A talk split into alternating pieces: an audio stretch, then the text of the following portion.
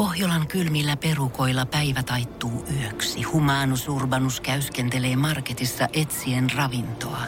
Hän kaivaa esiin Samsung Galaxy S24 tekoälypuhelimen, ottaa juureksesta kuvan, pyöräyttää sormellaan ympyrän kuvaan ja saa näytölleen kasapäin reseptejä. Hän on moderni keräilijä.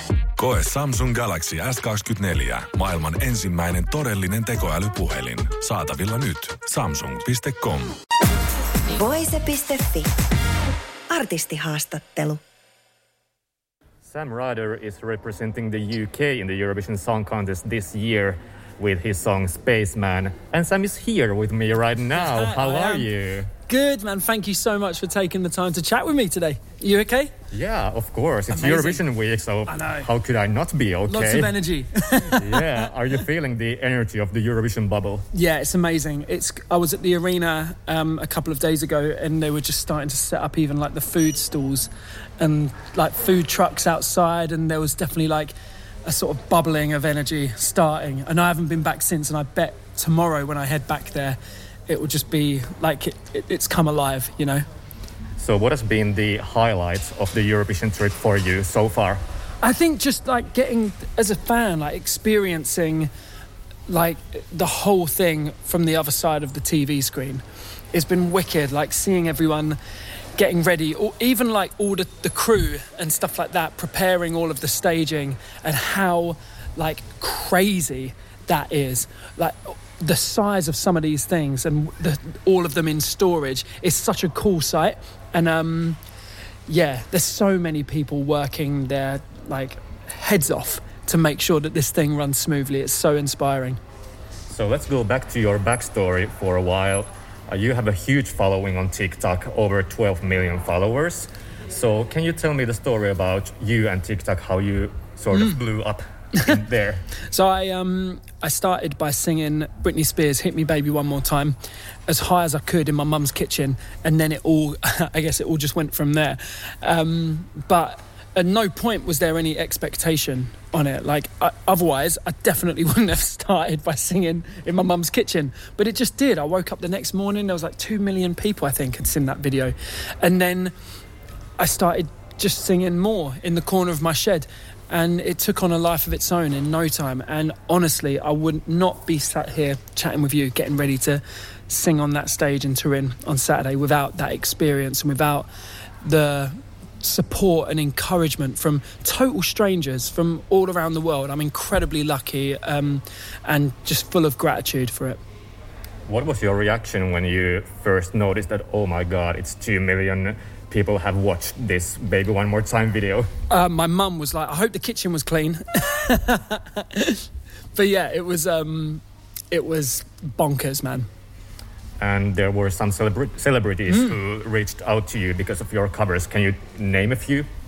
So I was singing one song, I was singing Whitney Houston, and all of a sudden I look at my phone and I've got a DM from Justin Bieber, which is weird. Like you almost look at it and you think that must be a fake account or something like that. And I open it and it's like, hey man, I just text your video of singing Elas- Elastic Heart by Sia to Sia. And like apparently she really liked it. So then I got a notification from Sia informing me that she had just posted the video on her timeline with this really lovely like rooting for me comment underneath it. It was really kind of her and she was incredibly like generous with her um, encouragement, which is a lot, man. These people don't need to be doing that. They're incredibly busy, successful, and they've got. I'm sure they've got a lot better things to be doing than like sitting on social media. But to have the support of someone like Sia, who is a real hero, like vocally, of mine, like it's just so cool, and it kind of it gives you a new spark of renewed faith and hope in the thing that you love doing. Like maybe I am like could be a singer. Do you know what I mean? That's what you start saying to yourself when someone of that stature, who you high, like hold in such high regard, gives you like a nod of approval. It's really cool. and It's so important. And now you're totally a singer. Like yeah, yeah, yeah. S. So big up, Sia. and a singer in Eurovision. That's that's so cool. Mm-hmm. So you're one of the favorites to win this year, the whole Eurovision contest. So does this bring you any pressure? No, um, because we never came into this with that pressure on ourselves. So it would be completely. It wouldn't make sense for us to pick up pressure along the way because we, we made peace with the fact that we were doing this for totally different reasons than winning or coming anywhere on a scoreboard. It was about the love of singing and the love of music and being a part of something that celebrates such values as uh, like encouragement of expressing yourself or like celebrating songwriting, individualism, um, kindness, love, peace, solidarity. So, like, it wouldn't make sense for me to all of a sudden be worried about this validation that I could get from a scoreboard because I've never, like, I've always felt validated through singing.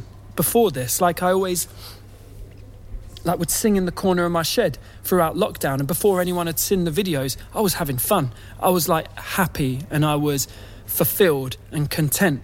So i know that it wasn't because of any outside influence that i was feeling fulfilled. So why would i believe that now do you know what i mean i want to carry that same energy and that same intention into Turin and onto that Eurovision stage.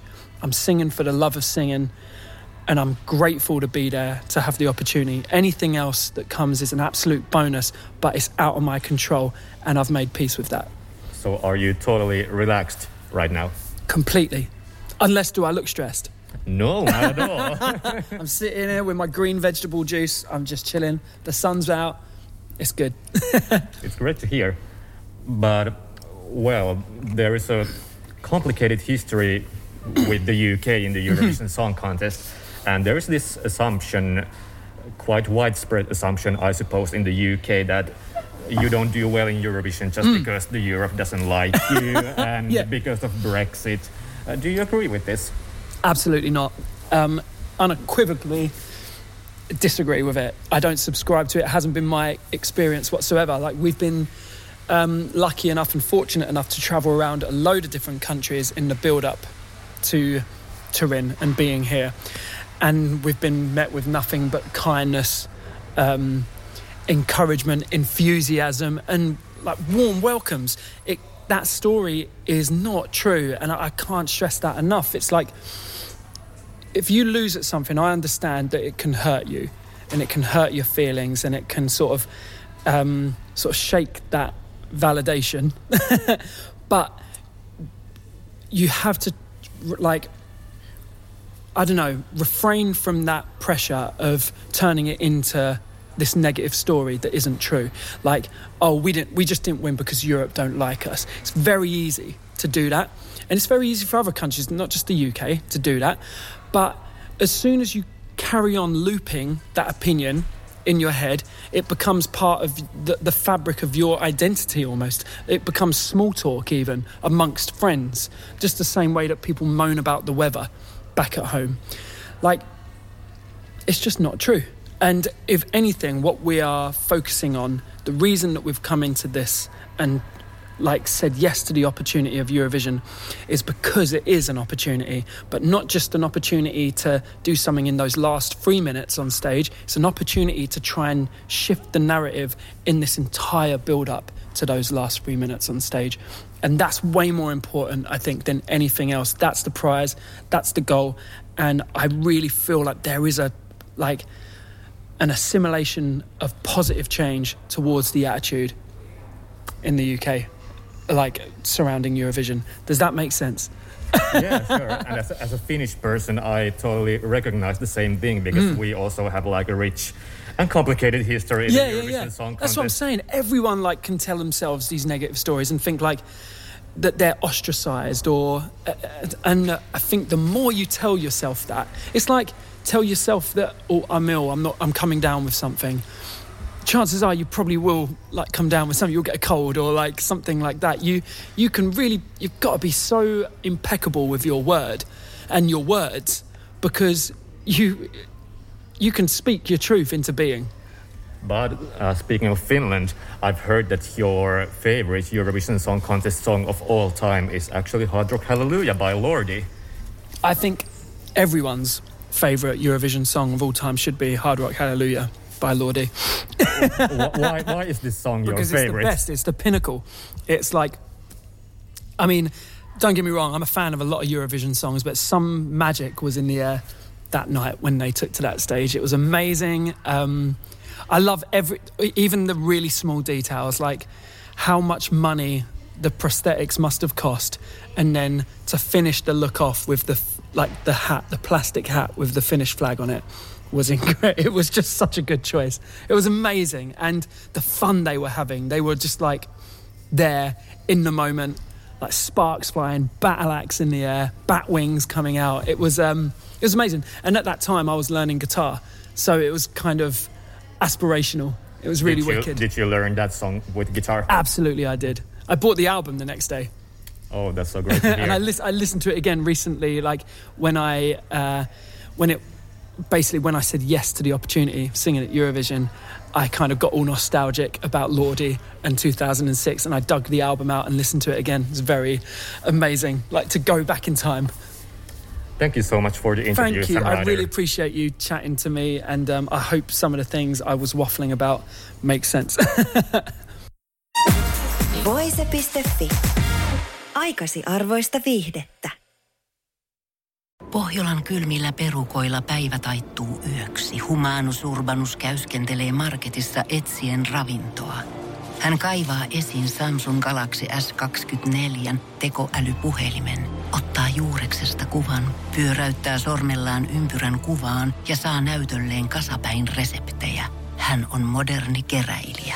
Koe Samsung Galaxy S24. Maailman ensimmäinen todellinen tekoälypuhelin. Saatavilla nyt. Samsung.com.